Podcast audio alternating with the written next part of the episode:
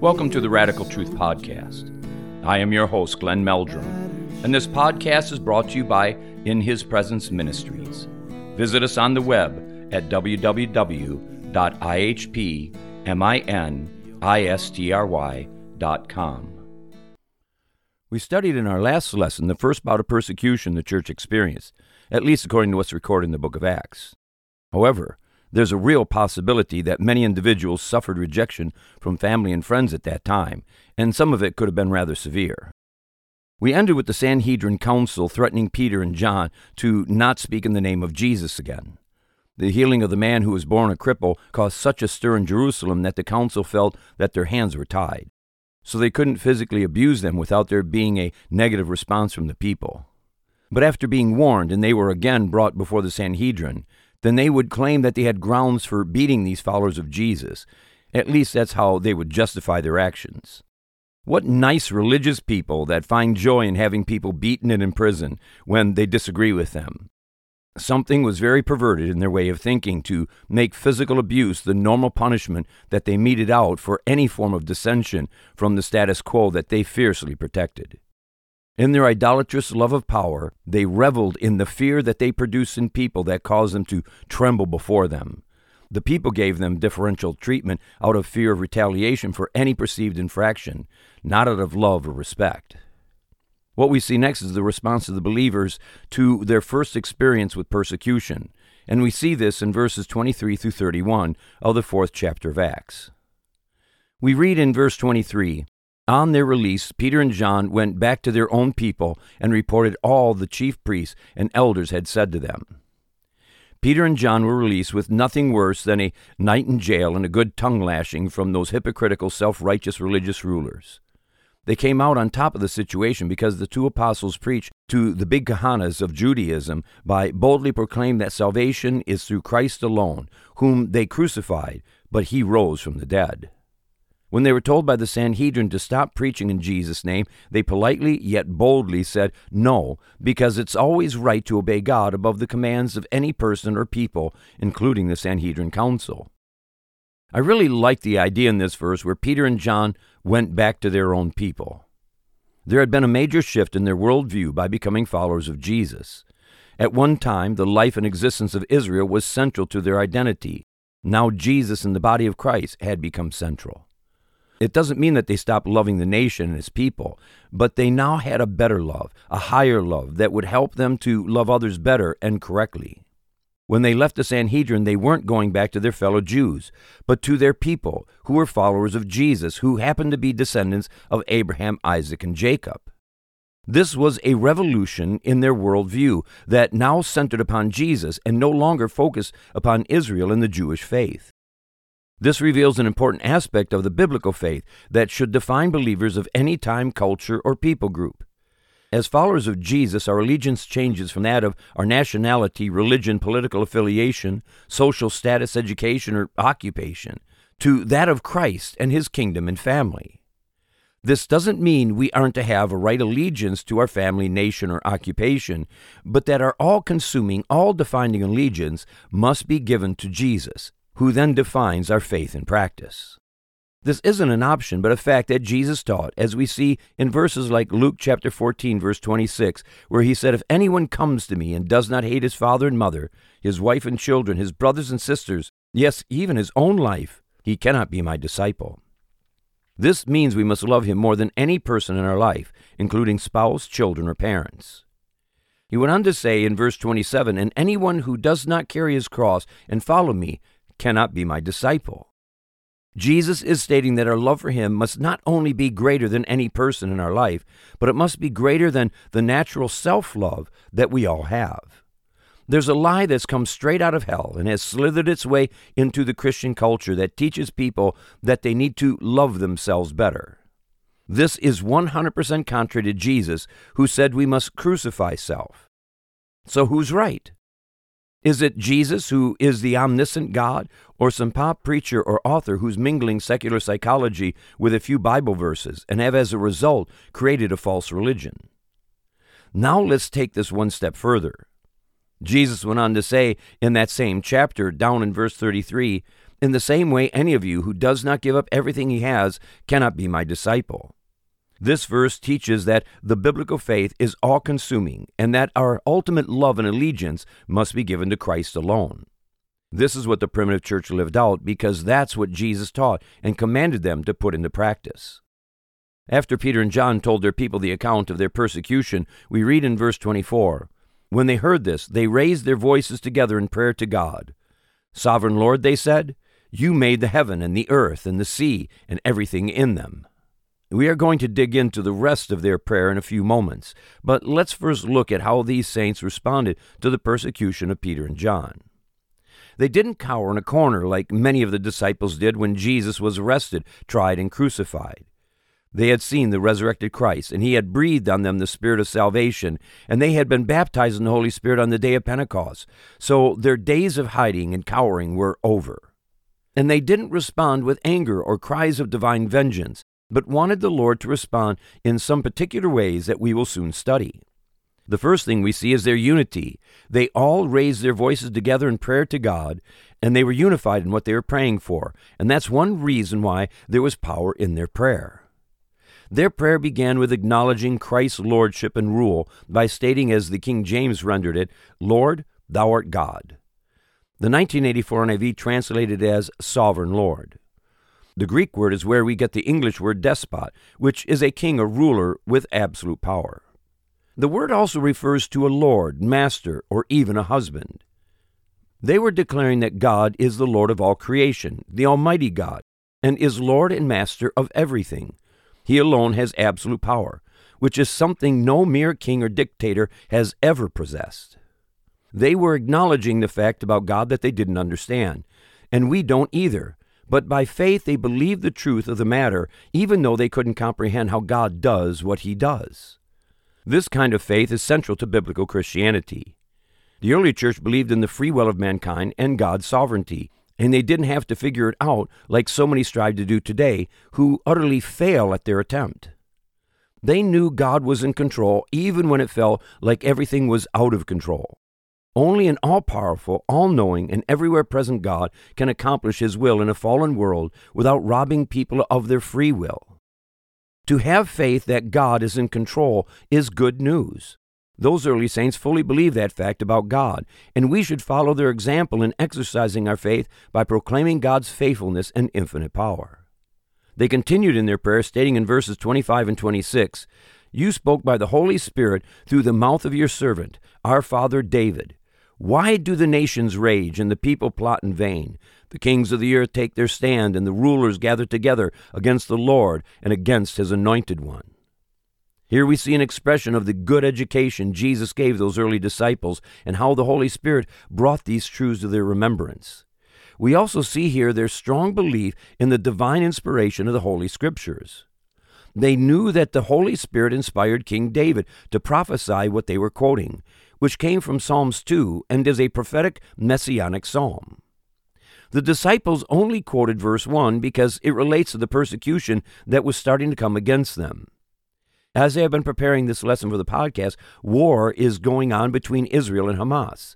Hamas is a terrorist organization who viciously attacked Israel without warning. Israel is calling this their Pearl Harbor and their 9 11. One of the leaders of Hamas said that Israel was not the only target they were aiming to destroy. The second target is Christians. This high ranking terrorist said there will be no peace in the world until they conquer it and force everyone to worship Allah. Islam wasn't around during the era of the early church, but the same devilish spirit that inspires nations and terrorist groups to plot to destroy the true church was working back then as well. And as the prophecy proclaims, they plot in vain. Those who fight against God's people fight against God. Though the kings of the earth strive to stamp out the true faith, they will find it a futile effort because God will be with his people. They may suffer and die for the true faith, but those sent from hell to persecute them will never win.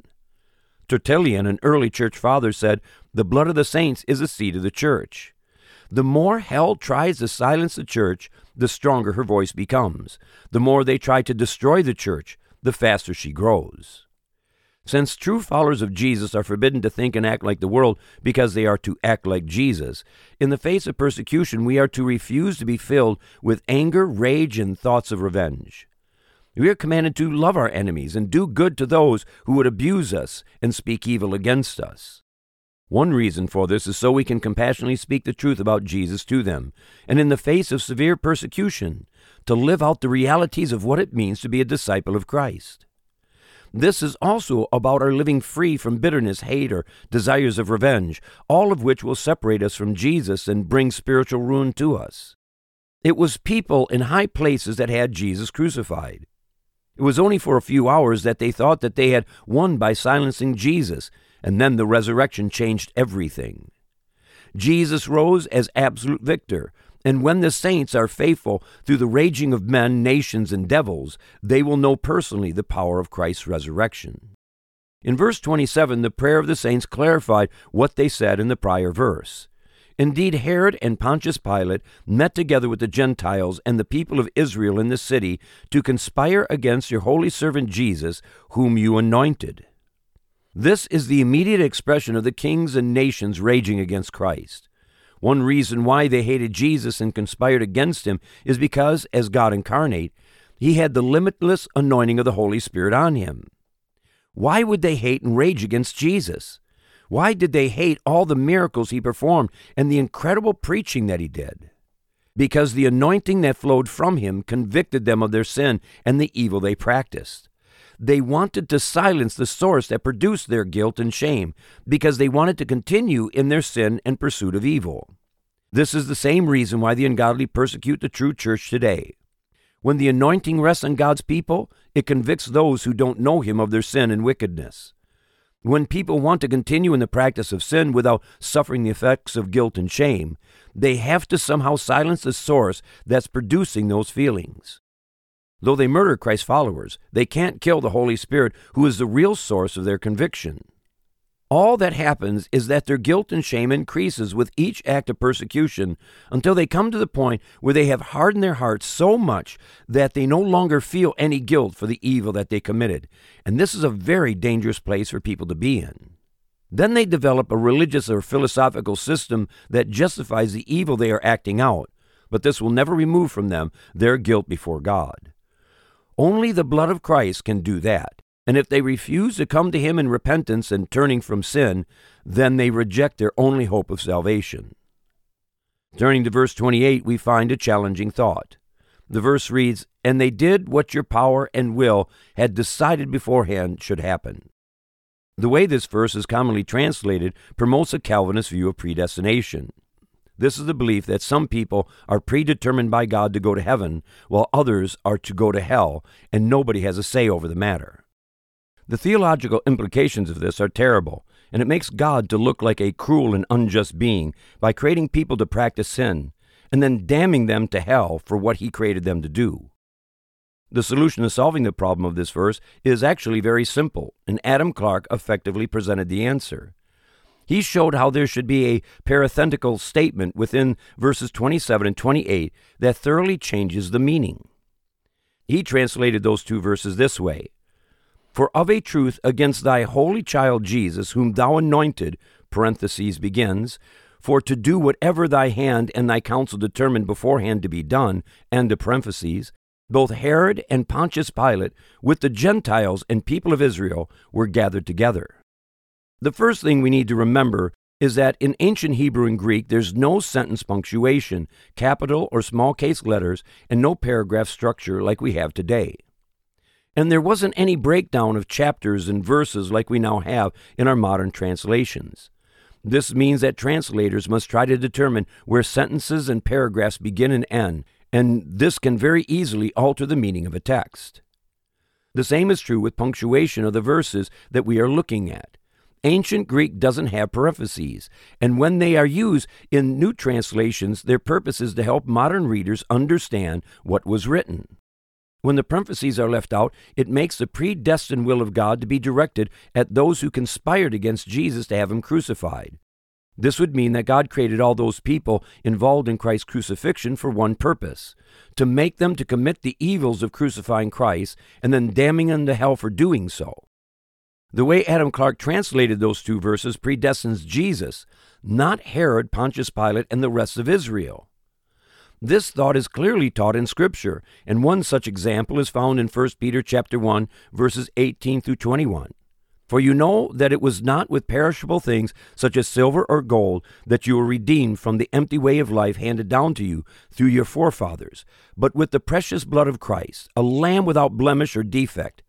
He was chosen before the creation of the world, but was revealed in these last times for your sake. Through him you believe in God, who raised him from the dead and glorified him, and so your faith and hope are in God. Adam Clarke made this point in his translation of these two verses. It's evident that what God's hand and counsel determined before to be done was not that which Herod, Pontius Pilate, the Gentiles, and the people of Israel had done and were doing, for then their rage and vain counsel would be such as God Himself had determined should take place, which is both impious and absurd. But these gathered together to hinder what God had before determined that His Christ should perform, and thus the passage is undoubtedly to be understood. Moving on to verse 29, we see why these disciples prayed in such a manner when they said, Now, Lord, Consider their threats and enable your servants to speak your word with great boldness. I love this prayer and its continuation in the next verse. These spirit filled saints weren't cowering in a dark corner, hiding from the powers that be because they were afraid of their safety and life. And they weren't filled with anger, hate, and revenge for those who had Christ crucified and who were now beginning to persecute them. They were boldly asking the Lord to give them divine power to speak His word, and they were referring to Jesus, to what He had taught in the Old and New Testament that pointed to the promised Messiah. This prayer was practical because they knew from experience that they would naturally run away if things got dangerous, just like they did when Jesus was arrested. Yet all those present at the prayer meeting had within their fallen nature the potential to deny Christ if their freedom and life were at stake. This compelled them to pray for the power and grace to boldly preach the word of Christ. We have evidence that such grace is given to people when we studied how on the day of Pentecost the 120 disciples were baptized in the Holy Spirit and were proclaiming the glory of God. Then we have the two fiery sermons Peter preached and the persecution Peter and John had just experienced. God can take cowards who love themselves above God and others and turn them into Christ loving saints that are bold and fiery for the glory and fame of the Savior. This offers us hope that we too can be courageous for Christ if we will love Him supremely and obey Him explicitly. Now add to this verse 30 where they prayed, Stretch out your hand to heal and perform miraculous signs and wonders through the name of your holy servant Jesus. They were asking the Lord for Holy Ghost power to perform signs and wonders so that Jesus glorified. We should be praying this exact thing ourselves. Miracles don't save people, they never have. Only Jesus saves. But miracles glorify God, and they point people to Jesus, who is the Savior. Why are whole portions of the church bent on believing the thoroughly unbiblical doctrine that miracles cease with the death of the apostles? Well, I'm not really sure why they do this, because there isn't a single verse to base that claim upon. And why are they so hostile to the idea of miracles when they glorify God? I don't have an answer to that question either.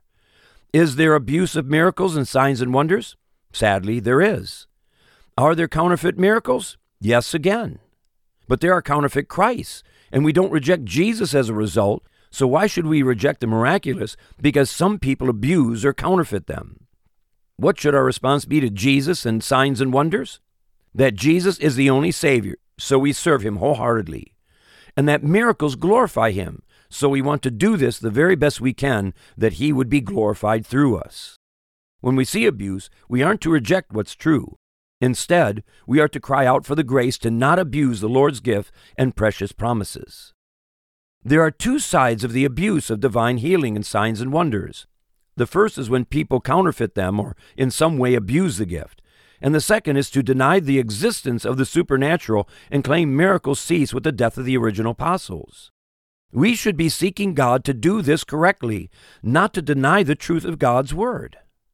And notice that not everyone in this prayer meeting were apostles. We don't know who else was there, but I think it's reasonable to state that many lay people were praying that the Lord would use them in such ways, and He did. There's absolutely nothing in this prayer that declares the apostles were the only ones to receive this power and had the right to operate in it. The prayer was generic in the sense that they were praying for the Lord to do the miraculous through them, and they didn't specify who should or shouldn't be operating in the supernatural power of the Holy Spirit. So why not pray in a similar way for yourself and keep praying over this issue until the Lord starts using you in a greater way?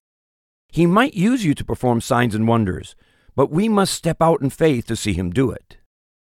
The Lord's response to this bold, faith believing prayer is wonderful, and we find it in verse 31. After they prayed, the place where they were meeting was shaken, and they were all filled with the Holy Spirit and spoke the word of God boldly.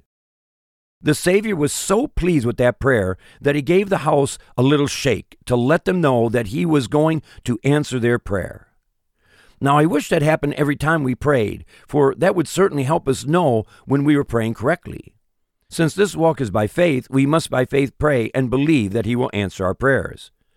Now, it's not just that the Lord gave a big I like it by shaking the house, but He also filled them to overflowing with the Holy Spirit, which is even better.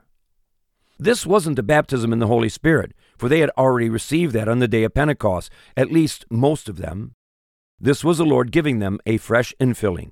This is something we need on a regular basis, especially when believers are pouring themselves out for the salvation of the lost and discipleship of the saved.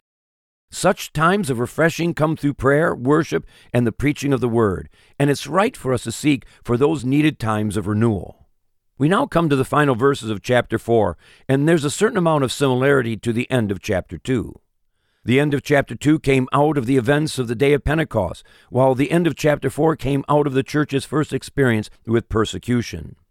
What we saw at the end of chapter 2 was an overview of the life of the early church shortly after they received the baptism in the Holy Spirit. What we see at the end of chapter 4 is the life of the early church a short time after the day of Pentecost. There's not enough information to determine the length of time between chapters 2 and 4. My personal guess is that it was a matter of months rather than years. Then verse 32 states All the believers were one in heart and mind. No one claimed that any of his possessions was his own, but they shared everything they had. This is similar to chapter 2, verses 44 and 45. All the believers were together and had everything in common. Selling their possessions and good, they gave to anyone as he had need. Since we recently studied this, I'm not going to go over it again. I don't believe that these two portions of Scripture are promoting a communal lifestyle of living, at least not as the normal condition of the church. What's obvious from both sections of Scripture is that there was great need, and this must have been the reason why they were sharing everything with each other. This may be the result of people becoming followers of Jesus and then being rejected by family and friends. With no place to go, they look to the church for help in their great time of need. As we continue reading through this chapter and on through the book of Acts, we will see that communal living wasn't the normal life of the church, but was merely the response to a given need. What we can see from both portions of Acts is the love they had for each other, in that they were willing to sell their land and possessions as was necessary to help fellow believers. Then in verse 33, with great power the apostles continued to testify to the resurrection of the Lord Jesus, and much grace was upon them all. Though this verse is concentrating on the supernatural power the apostles were operating through, it doesn't mean that others weren't being used in a similar way. Take the account of Philip as an example. He was one of the first deacons and was used to see revival and perform many miracles. The Lord does great things through those who believe. There are three points that stick out to me in this verse. The first is that the church was operating through the supernatural, miracle working power of the Holy Spirit. The second is that the primary truth they preached was Christ's resurrection from the dead, because this proved he was both Messiah and divine. One reason why the message of our Lord's resurrection was so important was partially due to the events of Christ's crucifixion being so well known in Jerusalem and the surrounding areas. They preached on the resurrection instead of concentrating on his crucifixion, as we are prone to do today. We preach the cross because it exposes the horrors of our sin. They preach the resurrection because it reveals Messiah. In both cases, this was the message the people needed to hear to come to saving faith. The third point is that an abundance of grace was poured out upon those early saints so that they could build Christ's church. This was all new, so they had to learn how to put Jesus' teaching into practice in the world in which they lived. Verse 34 seems like it should follow verse 32, or that verse 33 should be moved to the end of the chapter. Verse 34 continues the thought of verse 33, stating, There were no needy persons among them, for from time to time those who owned lands or houses sold them, brought the money from the sales. The point of this verse is that there were no needy people among the believers because they loved and cared for each other. Notice the point in verse 34 that from time to time, which proves that the people still owned land and houses and lived in them, but if the needs were great enough, they would sell some of their property to help the church. This is just one proof that the early church didn't live in communes, though a small portion might have. When they did sell some of their property, we are told in verse 35 that they put it at the apostles' feet, and it was distributed to anyone as he had need. This is how they collected money to meet the needs of others, but that doesn't mean it's the only acceptable way. Some churches take their offerings this way. Others do it the way they did in the temple, where they had an offering box. There isn't a right or wrong way of doing this unless those who are taking the offering are manipulating people or using the money for their own greedy gain. Then they will answer to God for committing such evil. What the apostles did was give the money to the needy. They didn't hoard it for their own selfish gain. Finally, verses 36 and 37 read Joseph, a Levite from Cyprus, whom the apostles called Barnabas, which means son of encouragement, sold a field he owned, and brought the money and put it at the apostles' feet. This is the Barnabas that traveled for a time with Paul, who we will get to know a little later. When the need arose, Barnabas sold a field to help take care of the needy. It doesn't say that he sold everything and moved into a Christian commune, only that he sold one field so that he could help the poor believers. That Joseph was given the name Barnabas means that he was a compassionate, caring man that strove to encourage the people in the faith. This is something we should all be doing. Thank you for listening to The Radical Truth with your host, Glenn Meldrum. We at In His Presence Ministries pray that this weekly podcast will be a blessing to you. Please tell others about it and subscribe yourself to this free podcast.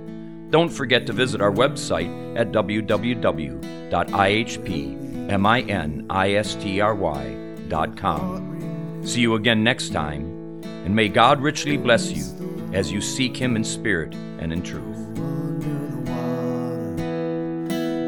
Thirst no more, so come wash in the river, come drink your fill, let healing waters